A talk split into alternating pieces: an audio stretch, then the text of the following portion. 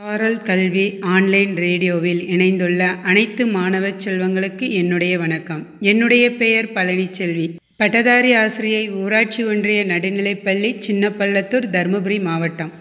மாணவ செல்வங்களே கதை என்றாலே உங்களுக்கு பிடிக்கும். அப்படிதானே இன்றைய சிந்தனையில் வறுமை என்ற தலைப்பில் ஒரு சிறு கதையை கேட்போமா? கண்ணன் என்ற ஒரு ஆசிரியர் பேருந்தை விட்டு இறங்கியதும் லேசாக தூறல் ஆரம்பித்ததைக் கண்டு மழை பிடிக்கும் முன் பள்ளிக்கு சென்றுவிட வேண்டும் என வேகமாக நடந்தார். அவசரம் புரியாமல் செருப்பு அருந்து விழுந்தது. சுற்றுமுற்றும் பார்த்தார். செருப்பு கடை எதுவும் கண்ணில் தென்படவில்லை. சிறிது தூரம் சாலையோரம் குடைக்கு கீழ் அருந்த செருப்புகளை தைத்து கொண்டிருந்தான் ஒருவன். அவன் அருகில் சென்று இந்த செருப்பை கொஞ்சம் தச்சிடுப்பா. ஸ்கூலுக்கு நேரமாகுது என்று கால்களில் இருந்து கலற்றி கொடுத்தார். நிமிர்ந்து பார்த்தவன் சற்றென்று எழுந்து நின்று கண்ணன் சார் என்னை தெரியலையா? நான் தான் உங்கள் மாணவன் செங்கோடன் என்றான்.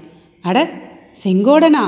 பார்த்து ரொம்ப நாள் ஆச்சுல்ல அதான் அடையாளமே தெரிலப்பா ஆமாம் இங்கே எப்படி? என்று கேட்டார்.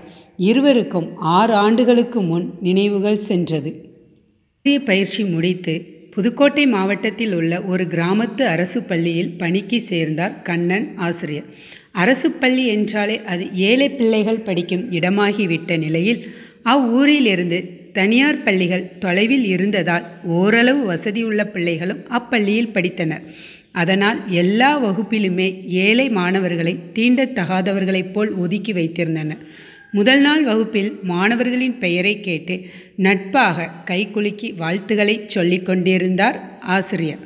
அழுக்கு சட்டை வறண்ட தலைமுடியுடன் கடைசி இருக்கையில் அமர்ந்திருந்த அந்த மாணவன் மட்டும் ஆசிரியரிடம் வர தயங்கினான். முன்னால் அமர்ந்திருந்த மாணவர்கள் சார் அவனுக்கு கை கொடுக்காதீங்க அவன் குளிச்சே இருக்க மாட்டான் சார் என்று கூறினர். அதை காதில் வாங்காமல் புன்னகைத்து இங்கே வாப்பா உன் பெயர் என்ன? என்றான். செங்கோடன் சார் உன் கைகளை பிடித்து குலுக்கி குட் நல்லா படிக்கணும் அப்படின்னு அந்த மாணவனிடம் ஆசிரியர் கூறினார். சரி சார் என்றான் அம்மாணவன். ஆசிரியர் கூறுவதை கேட்டு அம்மாணவனும் நன்றாக படித்தான். அவர்கள் அப்பா செருப்பு தைக்கும் வேலை செய்தாலும் நீ படித்து நன்றாக படித்து டாக்டராக வேண்டும் என கூறினார். ஆனால் அம்மாணவனின் அப்பா செருப்பு தைக்கும் தொழில் செய்வதால் அம்மாணவனும் வே லீவில் நாட்களில் செருப்பு தைத்து வந்தான். ஒரு நாள் ஆசிரியருக்கு பதவி உயர்வு காரணமாக வேறு பள்ளிக்கு மாறி செல்லும் நிலை ஏற்பட்டது.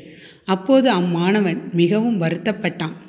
ஏனெனில் ஆசிரியர் அவனுக்கு பல நல்ல கருத்துக்களையும் பல நல்ல விஷயங்களையும் சொல்லிக் கொடுத்தார். ஆறு மாதங்களுக்குள் நந்தவனமானது அப்பள்ளி. வகுப்பில் முதல் மாணவன் ஆனான் செங்கோடன். சக மாணவர்களும் வேற்றுமை மறந்து நட்புடன் சந்தோஷமாக படித்து வந்தனர். இந்நிலையில் அவ்வாசிரியர் வேறு பள்ளிக்கு செல்வதை மாணவர்களால் தாங்க முடியவில்லை. கொஞ்சம் ஏமாற்றம் அடைந்திருந்தாலும் சரி சார் நாங்கள் நல்லா படிக்கிறோம் என்று அனைவரும் கூறினர். செங்கோடனும் நான் நல்லா படித்து டாக்டராகி நீங்கள் எங்கே இருந்தாலும் தேடி வந்து நான் பார்ப்பேன் சார். கண்களில் உறுதியோடு சொன்னவனை சாதனை சுடராய் பார்த்தேன். மூன்று ஆண்டுகளுக்கு பின் பணி உயர்வில் அங்கிருந்து என்னை வேறு ஊருக்கு மாற்றினர். அப்போது ஒன்பதாம் வகுப்பு படித்து கொண்டிருந்தான் செங்கோடன். அன்று கடைசி வகுப்பில் பிரிய மனமில்லாமல் கலங்கி அழுதனர் மாணவர்கள்.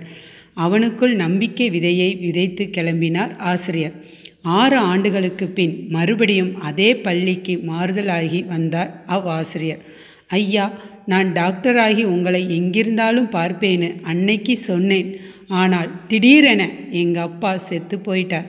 எனக்கு வேறு வழி தெரியல. அம்மாவையும் தம்பியையும் நான் தான் பார்க்கணும். தம்பியை மட்டும் ஸ்கூலில் விட்டு நிறுத்தாமல் படிக்க வச்சுக்கிட்டு இருக்கேன் சார். எப்பாடுபட்டாவது அவனை நல்ல நிலைக்கு கொண்டு வருவேன் என்றான் செங்கோடன்.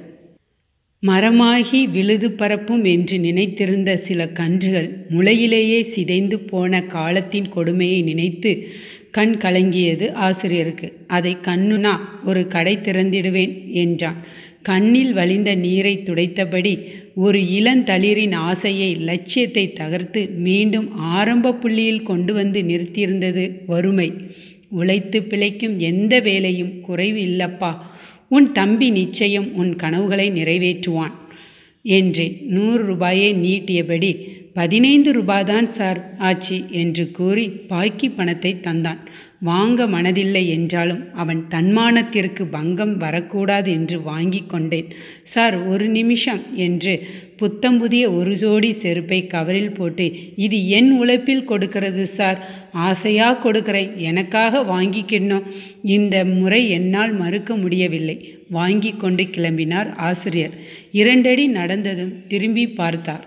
என்னையே பார்த்து கொண்டிருந்தவன் கையெடுத்து கும்பிட்டு தலையாட்டினான் செங்கோடன்.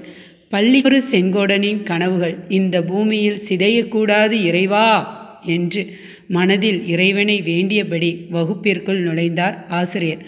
ஆம் மாணவர்களே வறுமை ஒவ்வொரு மாணவர்களின் வாழ்விலும் அவரது கனவுகளை திருப்பி போட்டு அவர்களது லட்சியத்தை மாற்றும் அளவிற்கு மாறிவிட்டது. செங் மாணவச் செல்வங்களே உன் தந்தை தாய் இருக்கும் வரைதான் உனக்கு நல்ல எதிர்காலம் இருக்கிறது. அதை பயனுள்ள முறையில் பயன்படுத்தி கொண்டு வாழ்க்கையில் முன்னேறு என்று கூறி விடைபெறுகிறேன். நன்றி வணக்கம்.